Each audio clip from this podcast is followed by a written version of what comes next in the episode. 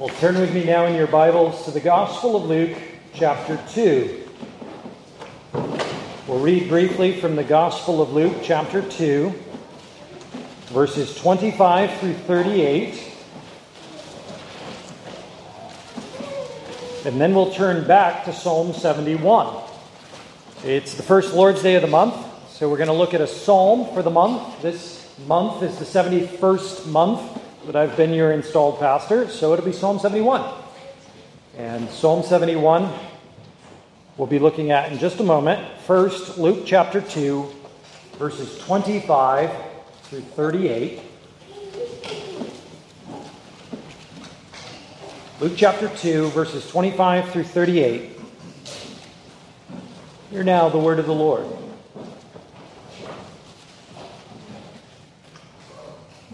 And behold, there was a man in Jerusalem whose name was Simeon. And this man was just and devout, waiting for the consolation of Israel. And the Holy Spirit was upon him. And it had been revealed to him by the Holy Spirit that he would not see death before he had seen the Lord's Christ. So he came by the Spirit into the temple. And when the parents brought in the child Jesus to do for him according to the custom of the law, he took him up in his arms and blessed him and said, Lord, now you are letting your servant depart in peace according to your word. For my eyes have seen your salvation, which you have prepared before the face of all peoples, a light to bring revelation to the Gentiles and the glory of your people Israel. And Joseph and his mother marveled at those things which were spoken of him. Then Simeon blessed them and said to Mary his mother, Behold, this child is destined for the fall and rising of many in Israel, and for a sign which will be spoken against. Yes, a sword will pierce through your own soul also, that the thoughts of many hearts may be revealed. Now there was one, Anna, a prophetess, the daughter of Phanuel, of the tribe of Asher. She was of great age, and had lived with her husband seven years from her virginity. This woman was a widow of about 84 years, who did not depart from the temple, but served God with fastings and prayers night and day. And coming in that instant, she gave thanks to the Lord and spoke of him to all those who looked for redemption in Jerusalem. Amen. It's a popular question. Perhaps you've come across it. Perhaps you've wrestled with it. If you were given a timeline for how many days or years you had left, what would you do with it? If you knew how much was left to your life, how would you apportion the time that remained? Simeon and Anna, it seems, have made an unlikely choice. They have decided to spend the few years that remain to them late in life hanging out in the temple inspecting babies as they come in for their lifelong, we would call it baptism, they would call it their, their circumcision and their naming and their sacrifice with the pigeons and so on. Is that what you would choose? I mean, if you were old, having lived your life, and all you had was a few years left, you're like, you know what I want to do? I want to find the biggest church with the most babies, and I'm just going to sit down front watching baptisms every day, all the time. That's what they chose. Now, why would they choose such a crazy way to spend their retirement years? Because they wanted to see Jesus and they knew he was coming. With that in mind, turn to Psalm 71. Our psalm of the month this morning is Psalm 71.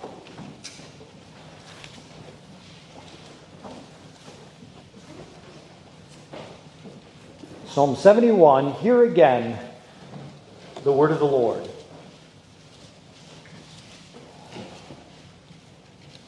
In you, O Lord, I put my trust. Let me never be put to shame. Deliver me in your righteousness and cause me to escape. Incline your ear to me and save me. Be my strong refuge, to which I may resort continually. You have given the commandment to save me. You are my rock and my fortress. Deliver me, O my God, out of the hand of the wicked, out of the hand of the unjust, of the unrighteous and cruel man. For you are my hope, O Lord God. You are my trust from my youth. By you I've been upheld from birth. You are he who took me out of my mother's womb. My praise shall be continually of you. I have become a wonder to many. But you are my strong refuge. Let my mouth be filled with your praise and with your glory all the day. Do not cast me off in the time of old age. Do not forsake me when my strength fails. For my enemies speak against me, and those who lie in wait for my life take counsel together, saying, God has forsaken him. Pursue and take him, for there is none to deliver him. O God, do not be far from me. O my God, make haste to help me. Let them be confounded and consumed who are my adversaries of my life. Let them be covered with reproach and dishonor who seek my hurt. But I will hope continually and will praise you yet more and more. My mouth shall tell of your righteousness and your salvation all the day, for I do not know their limits. I will go in the strength of the Lord God. I will make mention of your righteousness, of yours only. O God, you have taught me from my youth. And to this day I declare your wondrous works. Now also, when I am old and gray headed, O God, do not forsake me. Until I declare your strength to this generation, your power to everyone who is to come. Also, your righteousness, O God, is very high. You who have done great things, O God, who is like you? You who have shown me great and severe trouble shall revive me again and bring me up again from the depths of the earth. You shall increase my greatness and comfort me on every side. Also, with the lute, I will praise you. And your faithfulness, O my God, to you I will sing with the harp. O Holy One of Israel, my lips shall greatly rejoice when I sing to you, and my soul, which you have redeemed. My tongue also shall talk about your righteousness all the day long, for they are confounded, for they are brought to shame, who seek my hurt. Amen and amen. One of the things we are losing as we switch to streaming music is a sense of the logic of an album. For some of you old enough to remember this concept, that, that, that, a band or an artist would produce not only a song that would be a great hit, but a series of songs that would somehow say something together, collectively. That the songs would advance logically from one to the other. And as we continue to just stream our favorite songs, we lose something of the environment and context that the artist had in mind for the song. Something like that happens to us with our psalters. We sometimes lose a sense of where the psalm is in the scriptures. This psalm doesn't come to us with a subtitle, but the one in front of it does, and the one after it does as well. According to Psalm 70, that is a psalm of David, in which he is in a great hurry and wants God to hurry up. In Psalm 72, David's out of time. It is, according to verse 20 of Psalm 72, his final prayer, his final psalm. And according to the subtitle of Psalm 72, it is concerning Solomon, his son and successor to the throne.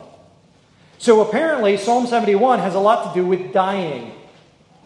David is moving from Psalm 70, I'm running out of time, hurry up, Lord, to Psalm 72, I am not the king anymore, it is now Solomon. Psalm 71 has to do with that brief dark moment when you realize 99% of your life is behind you, and there's only a few moments left. Psalm 71 has to do with that moment that we call old age. It's a moving target.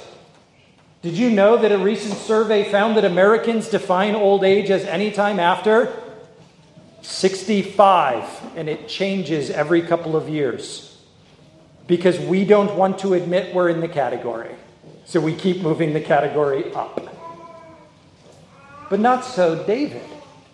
David says there are some unique privileges and pleasures of old age, and he offers them to you today. For one thing, it is the old who have come to a quiet conviction that the gospel is true. And David offers this good news to you, young, middle aged, or old God saves constantly. There is no season of your life where He is not saving you. He saves continually, constantly, completely. And so let us worship Him accordingly. Let us worship Him continually and constantly. This is the main thrust of the psalm, and it begins in verses 1 through 5 with David making a quiet yet confident profession of faith. In verse 1, he says, In you, O Lord, I put my trust. He says again in verse 5, You are my hope, O Lord God, my trust from my youth.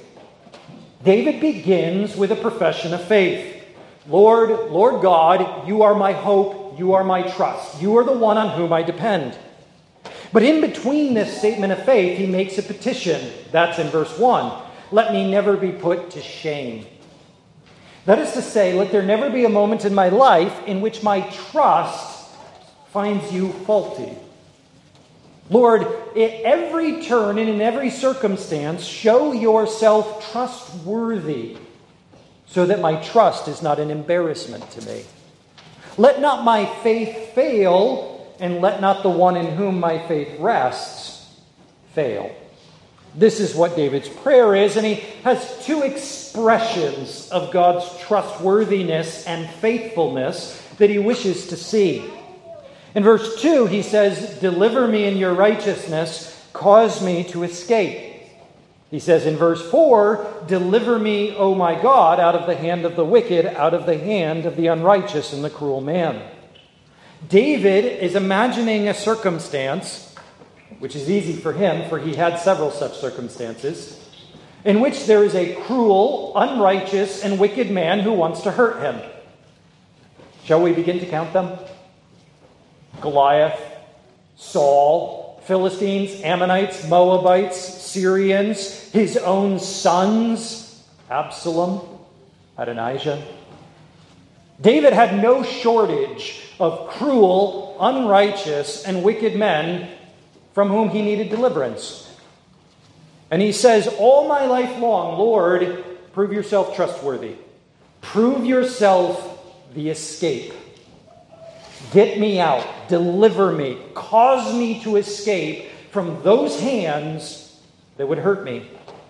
But secondly, David says in verse 3 Save me, be my strong refuge. That is, my rock of refuge, that I may resort continually to you. You have given the command to save me. You are my rock and my fortress. This sequence of metaphors, you are my rock, refuge, rock, fortress, is not the image of an exit sign. It is not deliverance. It is not escape. It is not getting out of the hands of his enemy. It is being kept safe in their midst. Be the rock that is sure and high and unshaken, where my enemies cannot reach me. Be the fortress and the refuge that is deep and secure into which the enemies cannot come. In this way, David imagines the two types of salvation that we experience Lord, get me out, or Lord, get me through. In either circumstance, David prays, Lord, save me. Don't embarrass me. If I have to stick this out, okay, fine, keep me safe. But if I can get out of here, okay, show me the exit. David has found that all salvation is in God, and he isn't looking anywhere else. God is my escape, and God is my refuge. Whether I stay or whether I go, God is the answer to my problem.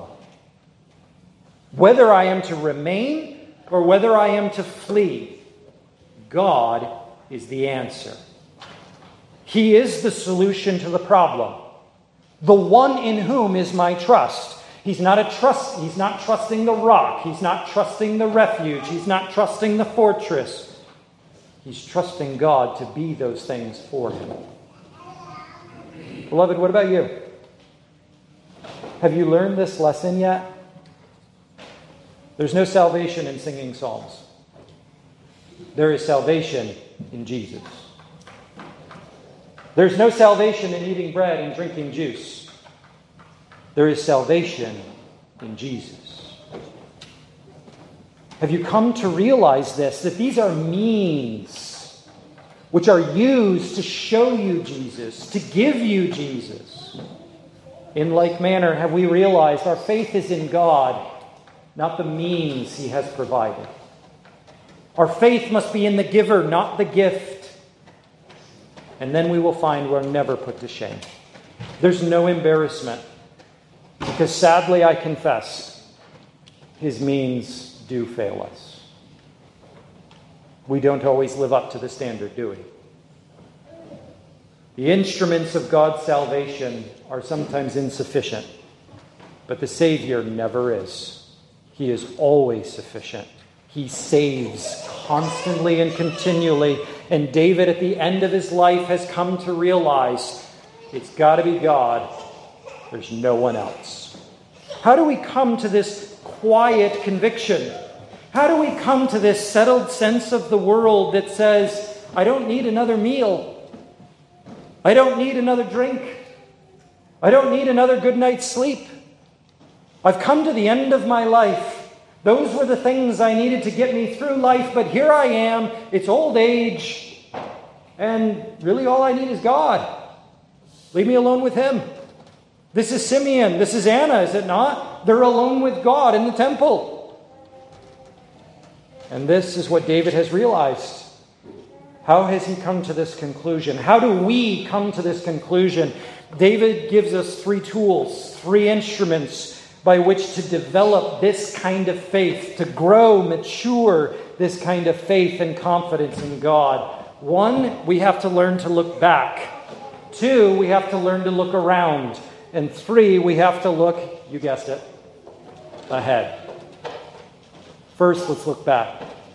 David, beginning in verse 5, has said, You are my trust from my youth. David begins to look behind him at the life he has lived, li- live in. Where did that come from? The life he has lived since his youth. Verse 6, he says, You have upheld me from birth, sustained me from the womb, is the Hebrew. You are he who took me out of my mother's womb. My praise shall be continually of you. I have become a wonder to many, but you are my strong refuge. Let my mouth be filled with your praise and with your glory all the day. David glances, as it were, over his shoulder. And there he sees all the way back into his youth, all the way back to his birth, all the way back to his pregnancy. And he makes this extraordinary statement I see the hand of God at every face. I see the hand of God at every step. When I came out of my mother, says David in verse 6, you were the one, God was the one who took me out. That's a rather polite English translation. The verb in the Hebrew is drew me out, led me out, pulled me out. It's the word for a med- midwife. God was my midwife. When my head came into the world for the first time, the hand that cradled it was God's. He was there from the very beginning. If this is the case, then the first line of verse 6, as you have in some of your ESVs, should be rendered by you I have been sustained from before birth, that is, in the womb. David imagines himself in Old Testament John the Baptist, being under the influence of the Holy Spirit, such that he should have a relationship of love with the God of heaven, even in the womb. And he came forth in birth with the hand of God upon him. And then he says in verse 7 I have become a wonder to many. This word wonder is, is the word sign or miracle. I have been a source of awe. They have come and seen my Davidic story, and they have perceived the sovereign grace that is at work behind it. All the little princelings in the palace of Jerusalem come running up King David, King David. Maybe they called him Grandpa, I don't know. And they say, Tell us the story of Goliath. And he says, Yes, the battle belonged to the Lord. They come running up and they say, Tell us that day that you escaped from the cave of Adullam when Saul was there. And he says, Yes, the Lord was with me in the cave. And with eyes of wonder, all the little children of Israel learn from David that he is the wonder that is a source of the stories of grace. By being old, David has the extraordinary privilege of looking back on his long life and telling story after story after story of the wonder of God's grace. Look what God has done. I mean, how many of us have birth stories that prove God's hand is on our babies? There's two in the room at least, right? Amen. In fact, if you're here, you have a birth story that proves God's hand is on babies if you're here, God had mercy on you when you were born. How many of you have childhood stories where you became an adult, you look back and you go, Why am I alive? You know, motorized things in hospitals. How many of you had parents who were on the first name basis with ER nurses? Friends, can you not look back at your life and say, My God is a wonder? God is such a wonder. Many can look into my life and see through it as through a glass and see the grace that is at work behind it. As David concludes in verse 7 You are my strong refuge. David says that the first privilege of old age is that you can look back at these stories, this sequence of life, and be filled with praise continually of God. Being filled with a mouth of praise continually of God, with glory all the day. You look back on your life, and I know that for this congregation, a great many of you aren't that old yet. But even you, even the young, can look back on their lives and see God's grace already at work in them. And even you, the young, can listen to your parents' stories and your grandparents' stories and learn from them these wonderful wonders of God's grace. This is the beauty of old age. The stories of grace that communicate wonder to us. But David also tells us not only must we look back, but we must look around. And when we look around, there are two things David wants us to look at. First, in verses 9 through 13, let's look around and see that even in our weakness, God is strong. He says in verse 9, Do not cast me off in the time of old age. Do not forsake me when my strength fails. David acknowledges that he is no longer able to wield a sword. He is no longer able to sling a stone. He is no longer the champion of battle. He is no longer the cunning foe. who can overcome his enemies. Instead, as his enemies rightly perceive in verses 10 and 11, it appears David has been forsaken. Now is the time to pursue him. Now is the time to overtake him. David at last is without strength. David at last is overmatched by his enemies, and they begin to plot together. Perhaps David here is imagining the rebellion of his son Absalom. But I actually tend to think it's the rebellion of his son Adonijah. You guys remember him, right? He's the middle child, the third born that everyone forgets. Adonijah is the one who, at the very end of David's life, when he is bedridden, David cannot get out of bed. His body is so weak, he cannot maintain its own body temperature. He needs another human being to lie in bed with him to keep him warm. That's how much his strength has failed him.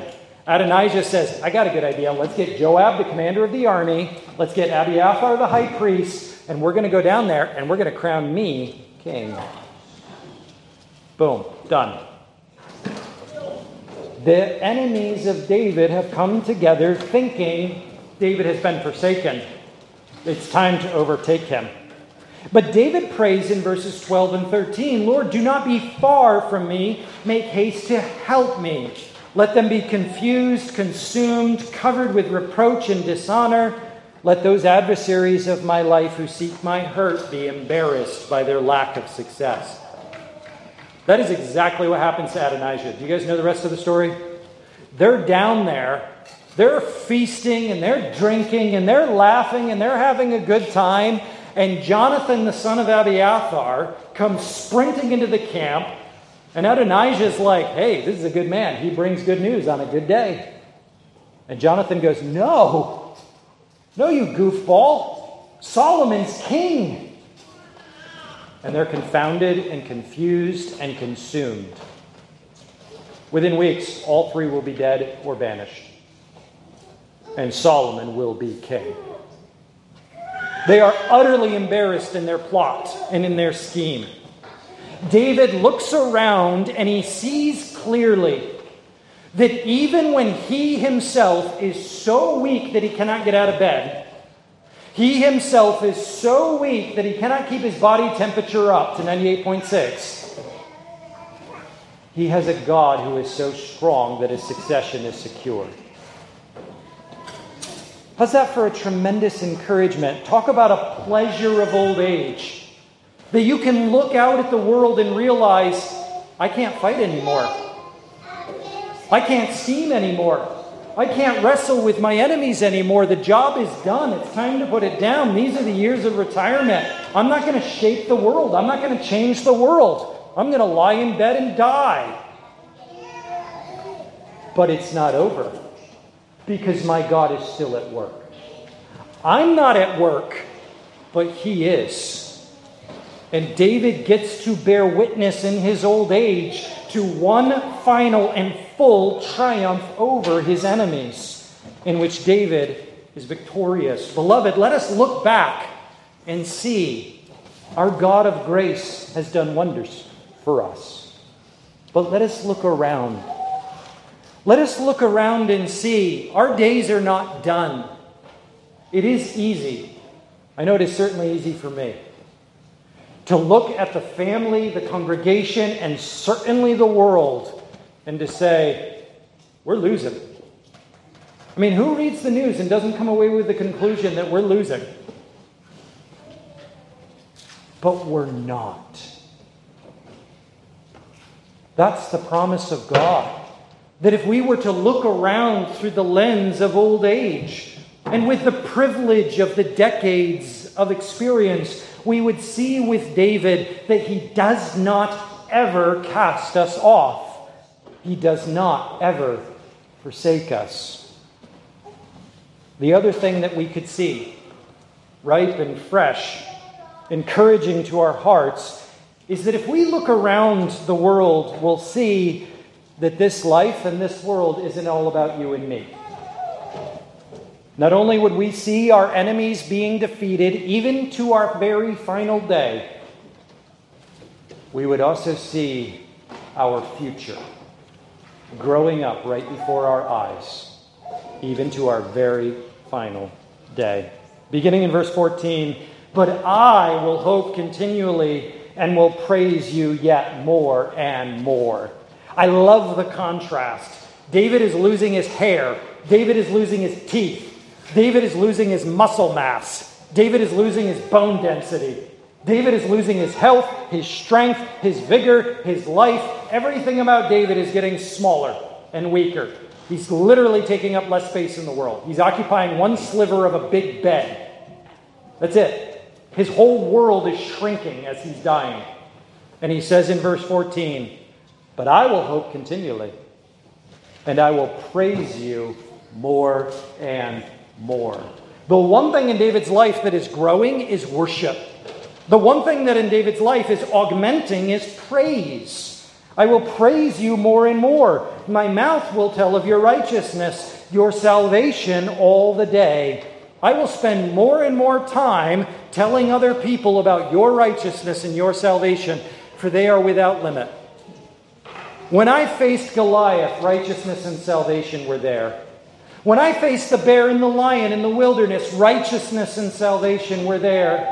When I was alone running from Saul in the wilderness, righteousness and salvation were there. When I was hiding in the cave of Adullam, when I was hiding in Gath, under the Philistine king, when the Amalekites sacked Ziklag, when I came up to Jerusalem and made it my capital, when I faced the Syrians and the Ammonites and the Moabites, there was righteousness and salvation every step of the way. Every episode of my life, I have never seen him run out of righteousness. As the old Puritan was fond of saying, there's more grace in God than sin in you. Friends, it is an inexhaustible righteousness. It is an inexhaustible salvation. He saves constantly and continually. David looks back on his life and he says, All I see is story after story after story of righteousness and salvation. They are without limit, they were there at every turn. And so he says in verse 16, I will go in the strength of the Lord God. What David has learned as this second privilege of old age is that he does not need strength to overcome his enemies. He can be a sick and dying, bedridden man and still defeat his enemies. So too, he has learned he does not need to be a healthy, vigorous young man in order to go out of this world in a blaze of glory. According to verse 16, I will go. He doesn't say where. I think it's the grave. And I will go into death in the strength of the Lord God. I will make mention of your righteousness, yours only. I will die with worship on my lips.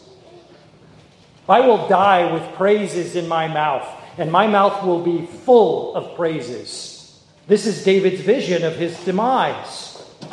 For Lord, from my youth you have taught me to do this.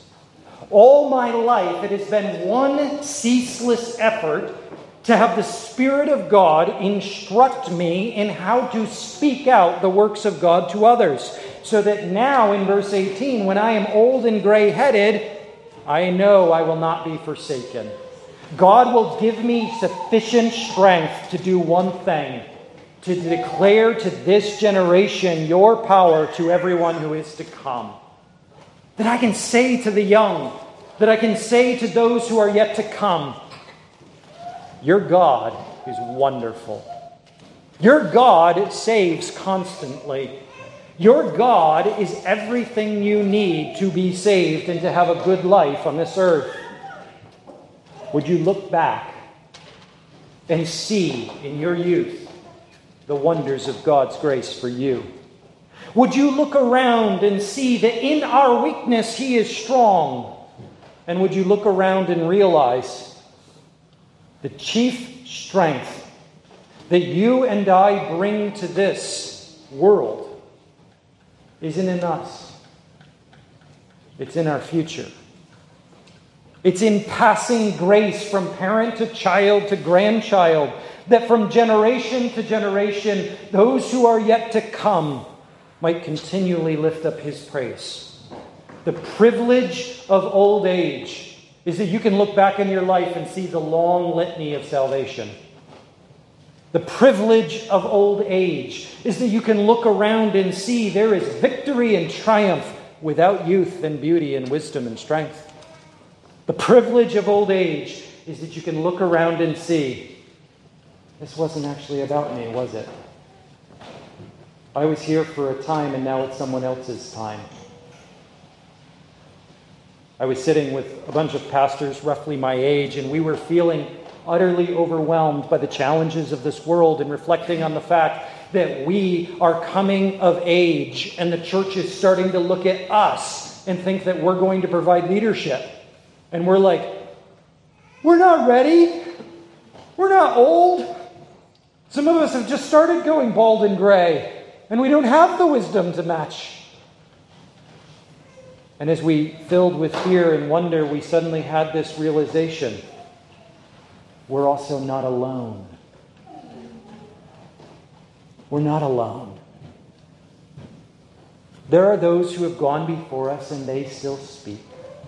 To them we can turn. And there are those who are coming behind us. And I don't know if you, middle aged and up, have yet had this sensation but if you feel like this world is dreadfully unfamiliar and that you can't keep pace with all this technological madness and everything else that comes with it, take a deep breath. Your kids can. And it's their world. Wait a few years. Beloved, don't be afraid. Look around. Salvation is at work. Salvation is at work among us and around us. Our enemies are being defeated and our future is being brought forth. So then, lastly, David says to look ahead. Let's look back and reflect on our youth and childhood and recognize the wonderful grace of God that carried us through. Let's look around and see that God has not forsaken us in our weakness.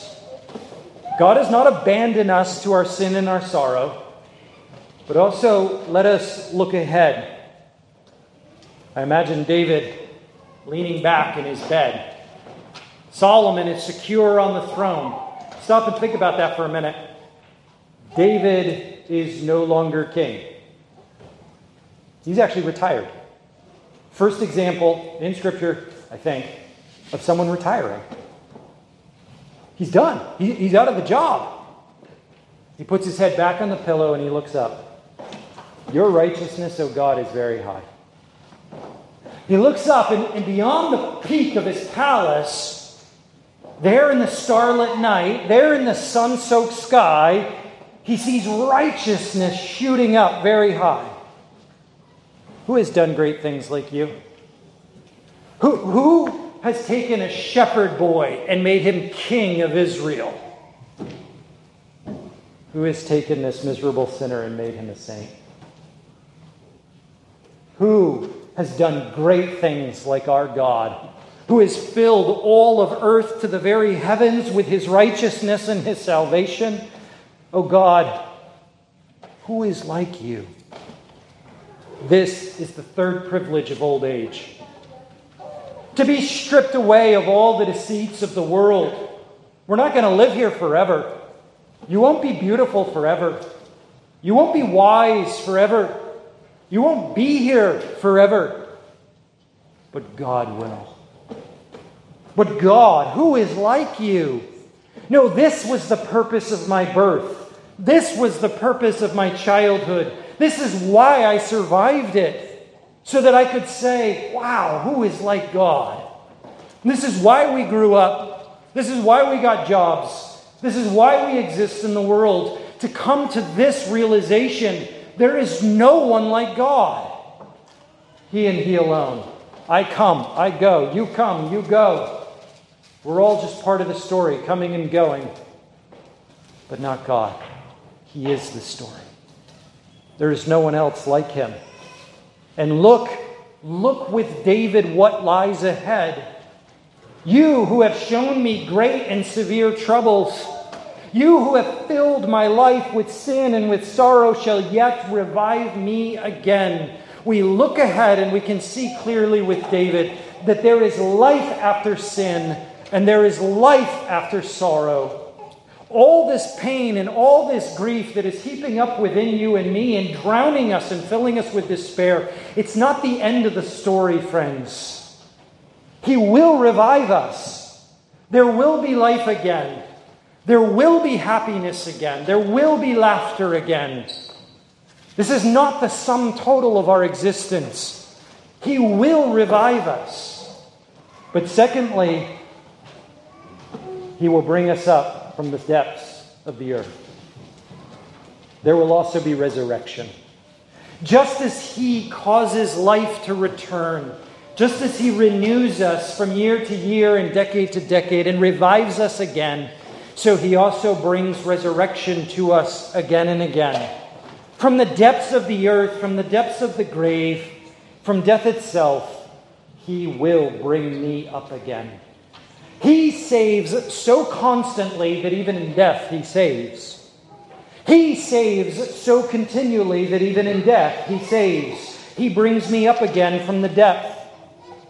Do you know where David is? It's a trick question. Do you remember Peter on Pentecost in Acts chapter 2 says to his audience, We have David's grave. Why does he say grave? Because David's not there. David's body is rotted, it's dirt, but not forever. For that body is still united to Christ and will one day rise from the dirt, from the depths of the earth. David is in glory awaiting the resurrected body. And what is he doing there? Verse 21 You shall increase my greatness and comfort me on every side. Can you imagine being old? I mean, so old you can't get out of bed. I mean, so old that everyone in the kingdom thinks that someone else should be king right now. I mean, so old that you need another human body in bed to keep you warm. And then saying out loud to the world, you know what's coming? You know what's right around the corner? You will increase my greatness. It's as if David were to say to all his royal retinue, you think that the majesty of this monarch is great? Wait till you see me worship God in heaven. For the lowliest saint in glory has a majesty that far outshines all the kingdoms of this world. Beloved, this is what David says You will increase my greatness. This isn't as good as it gets. There is greatness yet to come. Can you see it? Do you look ahead?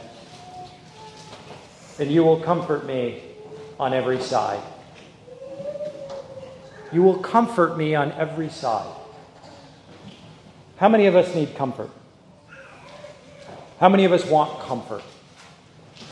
And can look around and go, I need comfort here, and I need comfort here, and I need comfort here, and I need comfort here. And David says, I am that close to being comforted on every side. I look back and I see a story of grace full of wonder. I look around and I see the strength of God working even when I am old and gray. And I see the future rolling out ahead of me, not my world, theirs. And I look up and I see comfort on every side. And I see greatness increasing. This is why David dies quietly and confidently. He whispers through Psalm 71 down through the ages there's glory. There's glory in Emmanuel's land. So, what do we do in the meantime? Verses 22 through 24 is in the meantime. Since David's the one dying and not you, David has now equipped you, he has now trained you Look back in your life. Take time today, take time this week, this month, and look back on your life and see what God has done for you. Take time to look around and see salvation worked out in your life. Take time to look ahead and see the salvation that is to come. And this is what should happen. With the lute, I will praise you, your faithfulness, O my God. To you I will sing with the harp, O Holy One of Israel. I love his choice of instruments. Harp and lute were David's favorite instruments. He played them all his life long. He played them to soothe the sheep, he played them to soothe King Saul. He played them to sing his psalms. And with joy in our hearts, we don't have to play them either. Because David in old age had stopped playing them. His fingers had gnarled up, his shaky hands couldn't keep time. And so when David says, I will praise you with lute and harp, what David means is, I will sing to you those songs that I wrote to the lute and the harp throughout my lifetime. I will sing the Psalms of David. Friends, let us sing the Psalms of David, the Holy One of Israel. Let us greatly rejoice when we sing together, for we find three instruments are left to us our lips, our soul, and our tongue. With all our being, lips, soul, and tongue, let us be devoted to the singing of praise to the saying, as I look back, my God is good. As I look around, my God is good. As I look ahead, my God is good. For this I have concluded all my enemies, all my sins, all my sorrows, even death itself, they are confounded, ashamed, and ultimately unable to hurt me. Friends, your God saves constantly. Worship Him constantly. Your God saves continually. Worship Him continually. Let's pray together.